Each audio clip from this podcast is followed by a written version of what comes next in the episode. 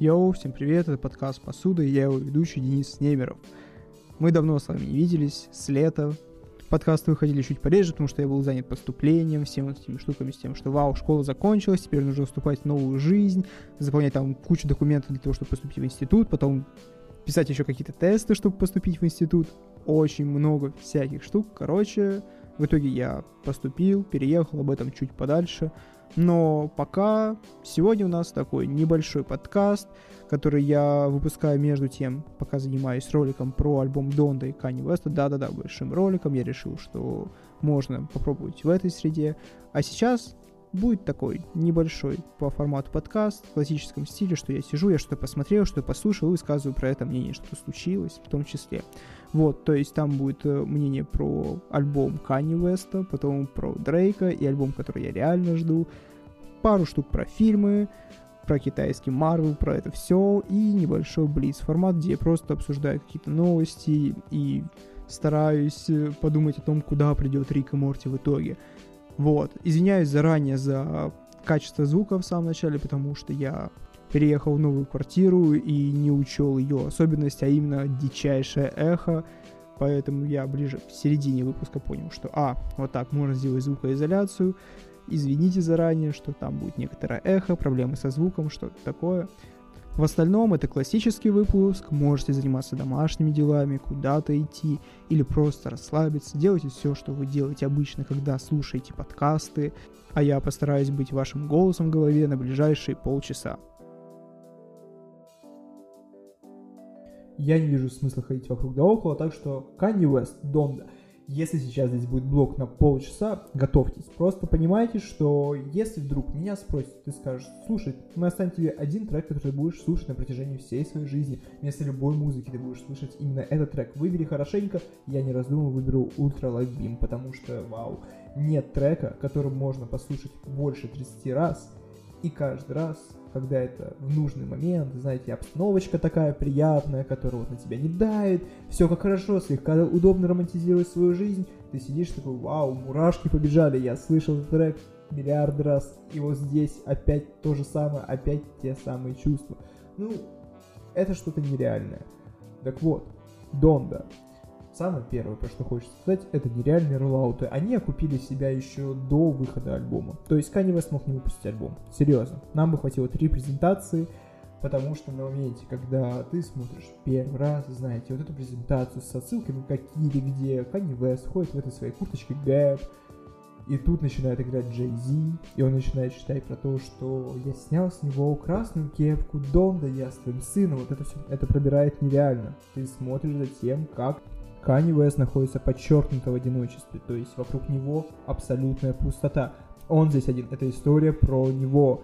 И тут ты слышишь, как человек, с которым у них куча конфликтов, у них есть неразрешенные проблемы, но он приходит в самый отчаянный, тяжелый момент, когда у Кани не осталось ничего, кроме себя и своего эго, он приходит и протягивает руку к Баум. Это очень мощно. Но после этого следует, да, хорошая вторая презентация, про него тоже еще поговорил, но третья, где Kanye West читает Jail 2, и парт Jay Z заменяется на Мэрилина Мэнсона и The Baby, у которых сейчас проблемы. И как бы вы ни относились к The Baby, про Мэрилина мы не говорим, как бы вы ни относились к этому скандалу, все дела, все хорошо, но когда он зеркалит эту ситуацию и как сам протягивает им руку, это тоже взрыв мозга. Ну, мне кажется, нет смысла разбирать презентацию на такие мелкие детали. Я говорю про то, что поразило меня больше всего, потому что вы можете сказать, ну, вы видели вот эту вот отсылку, где у него синие тапки, потом зеленые, потом черные. Это то, как он проходит путь ощущений или спускается в бездну, что-то такое. То есть презентацию можно разобрать.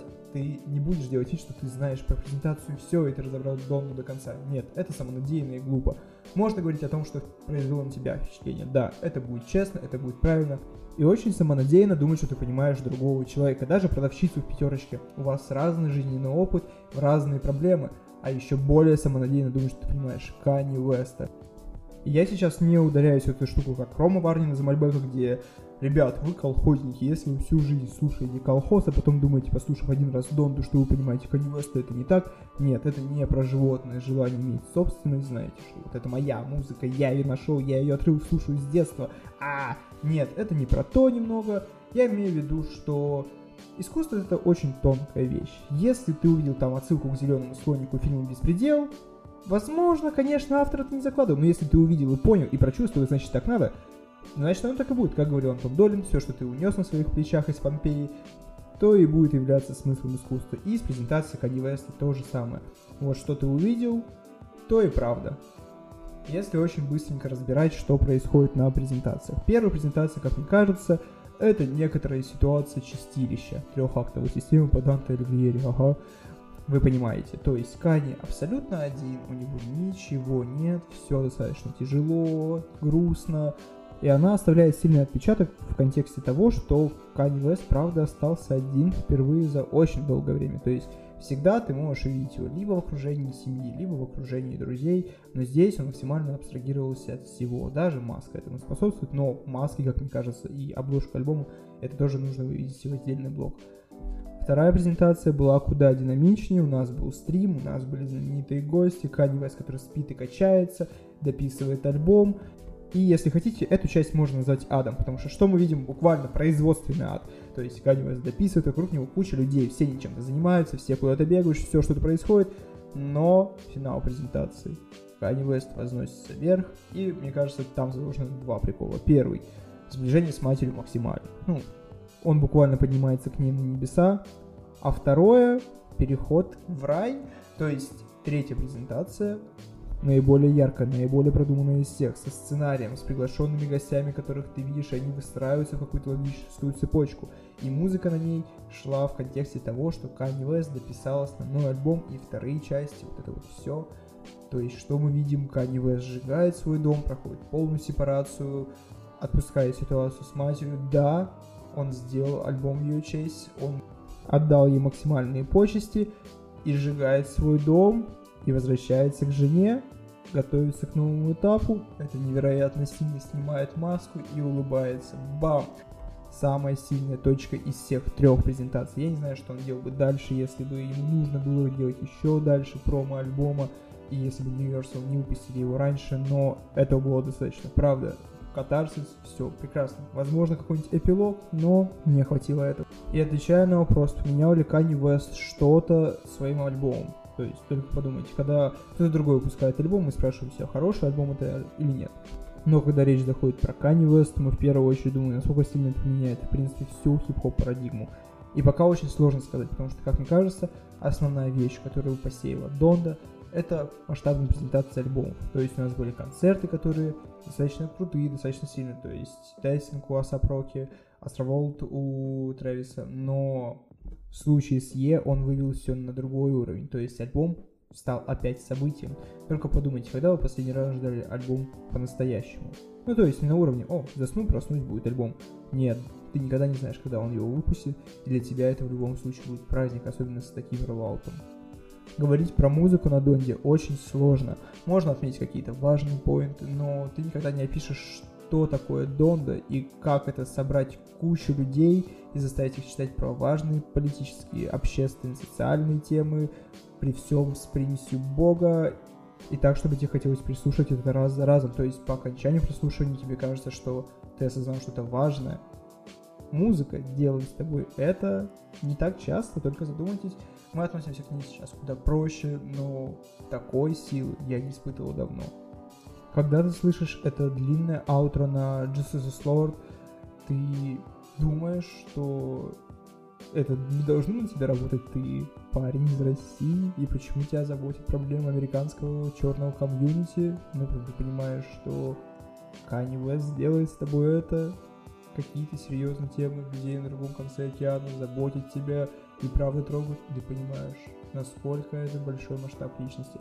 Я бы хотел расплываться мыслью по древу еще очень долго, и там большое пространство, но, как я говорю, надеюсь, я все-таки доделаю ролик про Kanye West, про роллаут Донды, и когда-нибудь его выпущу, где я смогу высказаться полностью. А сейчас, если вы не послушали Донду, вы, скорее всего, послушали ее даже не один раз, но если вдруг такое случилось, ребят, ну, несерьезно в 2021 году такое делать, исправляйтесь, вот, но если вы послушали ее один раз, два раза и вас не пробрало, зайдите на Genius, уже есть с русским переводом, что удивительно. Заходишь, читаешь и просвещаешься и думаешь, вау, Kanye West гений. Все как по правилам. И следом за альбомом Kanye West выходит альбом Дрейка. просто потому что они по смыслу должны были выйти в один момент, потому что что Kanye West хотел доказать Дрейку, что он способен занять первое место в Билборд в этот же день и показать, кто здесь отец, но Universal решили, что так будет лучше. Хотя я читал статью о том, что по итогу они лишились 200 тысяч стримов и не смогли добить миллион на Донде за первый день. Но, тем не менее, ситуация такова, что я не могу говорить про альбом Дрейка. Не потому что ха-ха-ха, я не люблю Дрейка, вы слышали эту музыку, я фанат Кани Веста, или у них биф, я не могу оценивать его полноценно, или вот эта штука про то, что «Ай, скажите Дрейку, что он выпускает один и тот же альбом в пятый раз, я не могу его дослушать». Нет. Просто, мне кажется, иногда нужно поддерживать информационную чистоту. Как бы, если тебе нечего сказать про вещь, лучше промолчи. Не говори про нее ничего хорошего и плохого. Вот также мне нечего сказать про альбом Дрейка. Это хороший альбом. Этот альбом, у которого будет миллиарды прослушиваний, потому что это Дрейк, потому что он умеет делать музыку, он хороший ремесленник, и это не оскорбление. Каждый человек хочет быть хорошим ремесленником, чтобы уметь зарабатывать на этом деньги. Просто я не погружен в контекст артиста, музыки, которую он создает, и мне нечего сказать, поэтому я не буду засорять информационную среду своими словами о том, что ну альбом вот такой, мне понравился вот этот трек, классно. Нет, такого не будет. Зато мне очень хочется поговорить с вами про Лил и Монтера. Альбом должен выходить, как я понимаю, тоже осенью, но мне кажется, что это будет один из сильнейших альбомов в принципе, потому что вы видели Лил Нас, да, вы видели Лил Нас, вы видели все его последние клипы, а знаете почему? Потому что он невероятный. То есть американская музыка устроена слегка иначе, в отличие от нашей. То есть у нас есть ведущий жанр. В один момент это рэп, другой рок, потом гиперпоп, что-то такое. Американская среда в этом плане намного чище и лучше из-за того, что музыка развивается одновременно, и в каждом жанре есть свое развитие. Да, какой-то иногда выходит вперед, но так или иначе, в любой музыке есть деньги, возможности и свои крутые ребята – а Lil Nas это логичное развитие рэпа, при этом он заходит на другие жанры в плане того, что он не мешает, он делает локальную революцию в своем жанре, развивает его и дает ему новую жизнь. То есть он не переворачивает рэп-игру, знаете, игра не меняется кардинально, нет, он открывает новые поры, и игра такая, а, мы можем сделать вот это, чтобы быть еще успешнее и это невероятно сильно. Он делает хорошую музыку, делает хорошее промо сам по себе, он как персонаж очень интересен. Если Kanye West выделяется за счет того, что он монументален, Лил Насу достаточно просто быть собой и иногда, да, делать интересное промо в Roblox, например, но при этом всем мы видим за этим человека, и это тоже очень важно. Поэтому я больше всего жду альбом, который он выпустит, и с высокой долей вероятностью, как бы я не любил Донду, Донда это вещь монументальная, она останется с нами сквозь века. Но альбом года будет альбом Лил Наса. Это сто процентов без вариантов.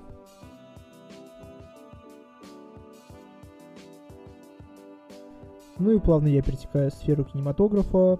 И недавно я посмотрел два абсолютно полярных фильма. Один из них «Новый отряд самоубийц». Ну как, относительно недавно, окей? Типа месяца два назад или месяц, месяц скорее всего. И вот только что вышедший буквально на днях э, фильм Шанчи и Легенда Десяти колец, что-то такое, вы поняли, китайский Марвел, будем честны, это фильм, который вы скорее всего посмотрите, потому что, ну это вроде как Марвел, возможно мне нужно знать этого героя для того, чтобы знать, что будет в будущих фильмах, если ты следишь за киновселенной, и если нет, скорее всего вы туда даже не пойдете, потому что а что это такое? Типа, почему нам должен быть интересен этот герой? Вы видели эти трейлеры? Там они как бы вроде как прикольные, но постановка драк. Мы отошли от Джона Уика вроде как уже все. Почему нас нужно прельщать драками? Я не понимаю. Так вот, первый фильм — это раздолье Джеймса Гана. Вы просто представьте, Джеймсу Гану дают кучу денег, дают героев и говорят, сними нам свой типичный фильм. Типа, знаешь, там Стражи Галактики только с нашими героями, чтобы всем понравилось. Все такие, ну да, идите.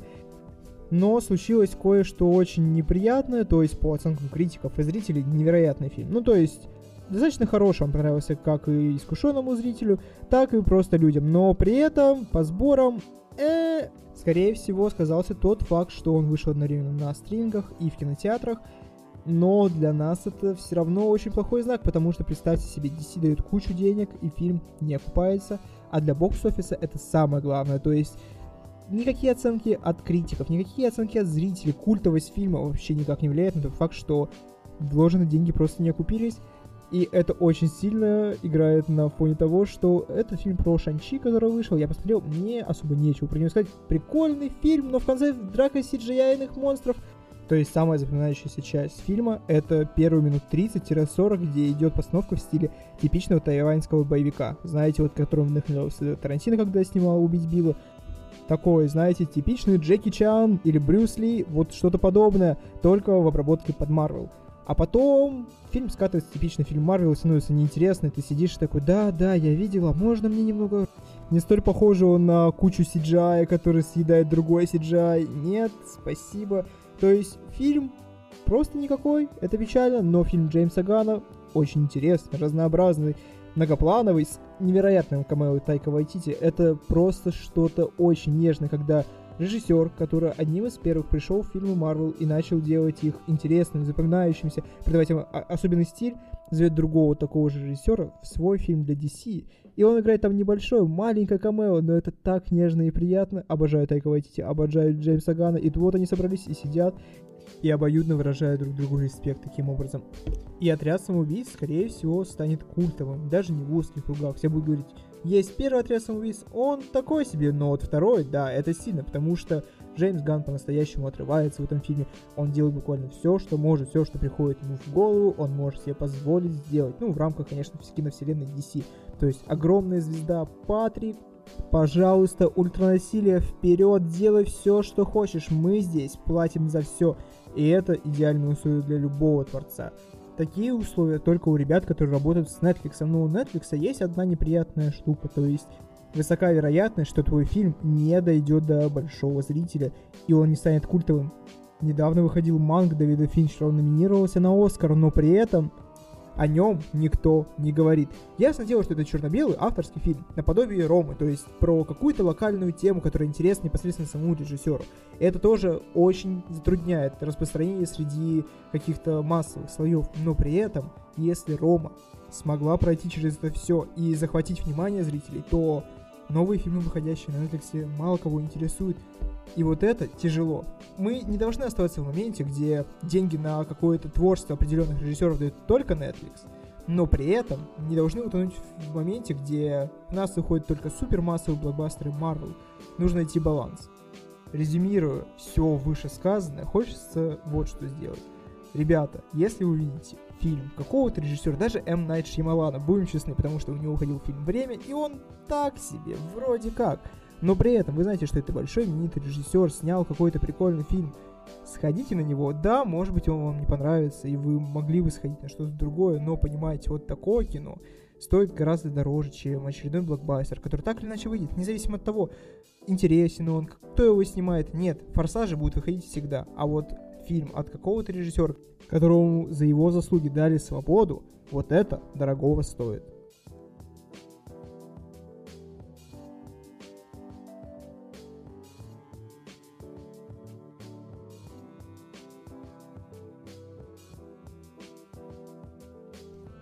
И вдогонку к предыдущей теме я узнал, что Симу Лю — это парень, который играет Шанчи. Раньше был стоковым актером, то есть он играл офисных планктонов, белых воротничков, фотографировался, его можно найти на фотографиях, которые вот эти ПНГ человек держит бутерброд, ПНГ человек держит ручку.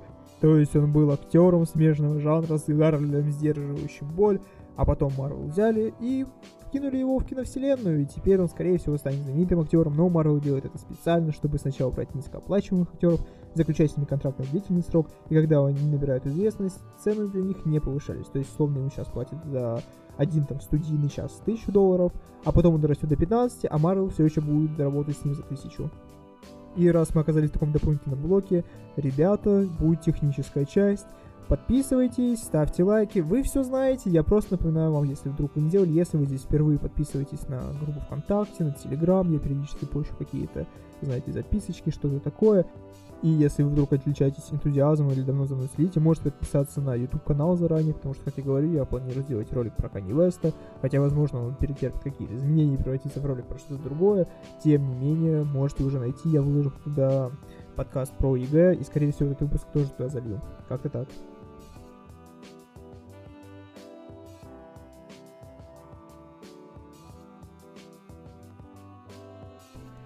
Ну а сейчас некоторый блиц-формат в стиле Артемия Лебедева. Новости, которые слишком маленькие, чтобы я мог про них сказать целый тейк, но при этом они все еще достойны обсуждения, мне есть что про них сказать, но не так много. Во-первых, я досмотрел последний сезон Рика и Морти, и данное шоу прошло удивительный путь. Путь героя, если хотите, по колесу Хармона. Суть в чем?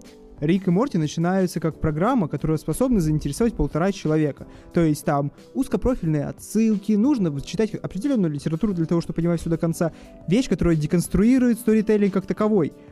А потом его форсит за счет того, что оно крутое, и им начинают интересоваться люди, которые не до конца разбираются во всех расплетениях. И я сейчас не занимаюсь идейным фашизмом. Нет, я не Рома Мальбек, опять же, э, который, ребята, вы не можете быть колхозниками, а потом посмотреть Рика и Морти и говорить, что вы разбираетесь во всем. Нет, Рик и Морти помогает вам становиться лучше благодаря тому, что рассказывает о каких-то физических, научных, сценарных концепциях. Это прекрасно. Но Суть такова, что Рик и Морти стал настолько популярен, что теперь это шоу, которое любят абсолютно все, и оно перестало говорить о тебе что-либо как о человеке. И самая большая проблема, как по мне, Рика и Морти в том, что это прибыльное шоу, которое невыгодно заканчивать. То есть я на днях досмотрел Gravity Falls, и там удивительно, всего два сезона, в котором по 20 серий где-то примерно, то есть это всего суммарно 40 серий сериала, который стал культовым для большого количества детей, людей, которые росли в этот период, когда оно выходило, но он завершился вовремя, это конечная история.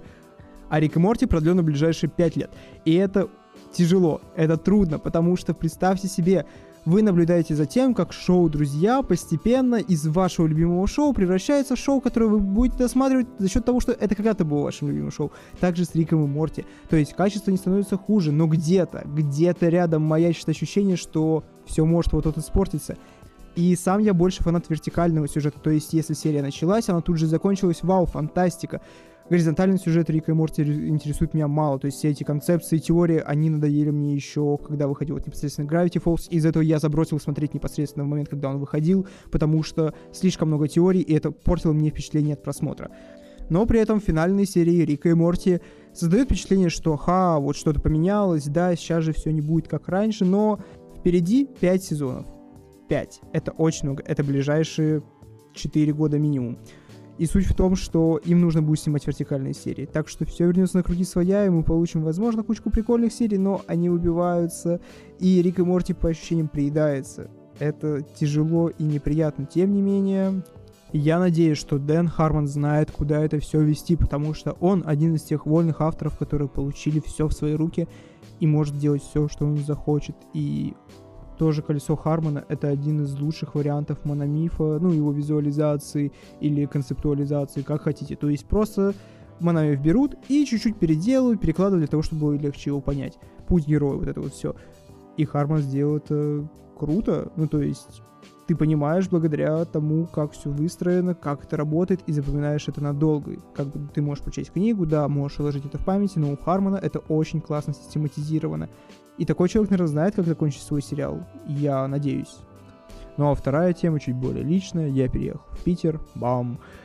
И это достаточно странное ощущение, то есть э, ты 18 лет живешь в одних условиях, а потом однажды что-то меняется, и ты вроде как сделал все, что хотел, и так и должно было быть, ты представлял до этого свою жизнь именно так, но теперь у тебя какое-то слегка подвешенное состояние из-за того, что, вау, реальность оказывается чуть-чуть другая, и все чуть сложнее, и в жизни много всяких штук, которые отягощают что-то, но при этом я все еще вроде как доволен. То есть, блин, ребят, это переезд, ты об этом очень часто думаешь. Вот, любые поздравления принимаю в директ, куда угодно. Кстати, если вам нужна помощь в подготовке к литературе, ребята, пишите, звоните, у меня остались конспекты. Я обязательно вам чем-нибудь там помогу, что договоримся, все дела. Если описывать ощущения от переезда непосредственно, да, вроде как это все тоже Красноярск, особенно в некоторых моментах ты идешь такой, вау, это точно-точно мой район, что-то такое. Бесконечный Красноярск, вся Россия это бесконечный Красноярск. Когда-то это был бесконечный Омск, особенно если ты едешь, смотришь на какие-то поля, и при этом все серо, вот это Омск. А если ты катишься и смотришь на какие-то новостройки, плюс старую застройку, такой, да все, это Красноярск, что-то такое бесконечный Красноярск, вся Россия. Прекрасно. Ну и финальная третья тема — это ситуация с Юрием Хованским, именно тот факт, что его посадили в СИЗО и не выпускают оттуда, потому что дали ложные показания. очень грустно, очень печально. Я смотрю Юрия Хованского с 2012, наверное, года или около того. То есть это один из первых блогеров, которых я увидел, когда попал в интернет. Да, раньше был такой интернет. Сейчас ты попадаешь в интернет, видишь Влада А4, Даню Милохина, эти становится, ну, комфортно, если тебе 9 но потом ты начинаешь смотреть что еще, а раньше ты попадаешь и сразу видишь пьющего алкаша из коммуналки, и такой, о, буду как он. Вот, и это невероятно больно и грустно осознавать, что такой человек сидит, хоть и за ужасную песню, но в СИЗО. Вы представляете, это настоящая тюрьма, по сути. И вот это по-настоящему страшно, то есть за слова, которые ты сказал когда-то там, 10 лет назад, тебя сейчас могут по-настоящему судить. Очень печально, очень грустно. Если у вас есть силы, желание, напишите Юре письмо. Я писал. Это такой прямой коннект по ощущениям, но тем не менее, надеюсь, что у него все будет хорошо. На такой ноте заканчиваем этот блог. Так, ну и где-то здесь мы сегодня прервемся. Это был небольшой выпуск, в рамках которого я обсудил самые насущные вещи, которые были у меня в голове. Я в первую очередь думал, что нужно сделать его для того, чтобы не взрываться, но тем не менее, если вам было приятно провести со мной эти полчаса, это круто. Реально спасибо, знаешь, ты эмоционально включился, послушал меня, это дорогого стоит, правда. Если будут какие-то предложения, мысли, можешь всегда написать мне, я с тобой поговорю, это будет достаточно приятно для меня и для тебя. Как-то так. В принципе, все. До скорых встреч.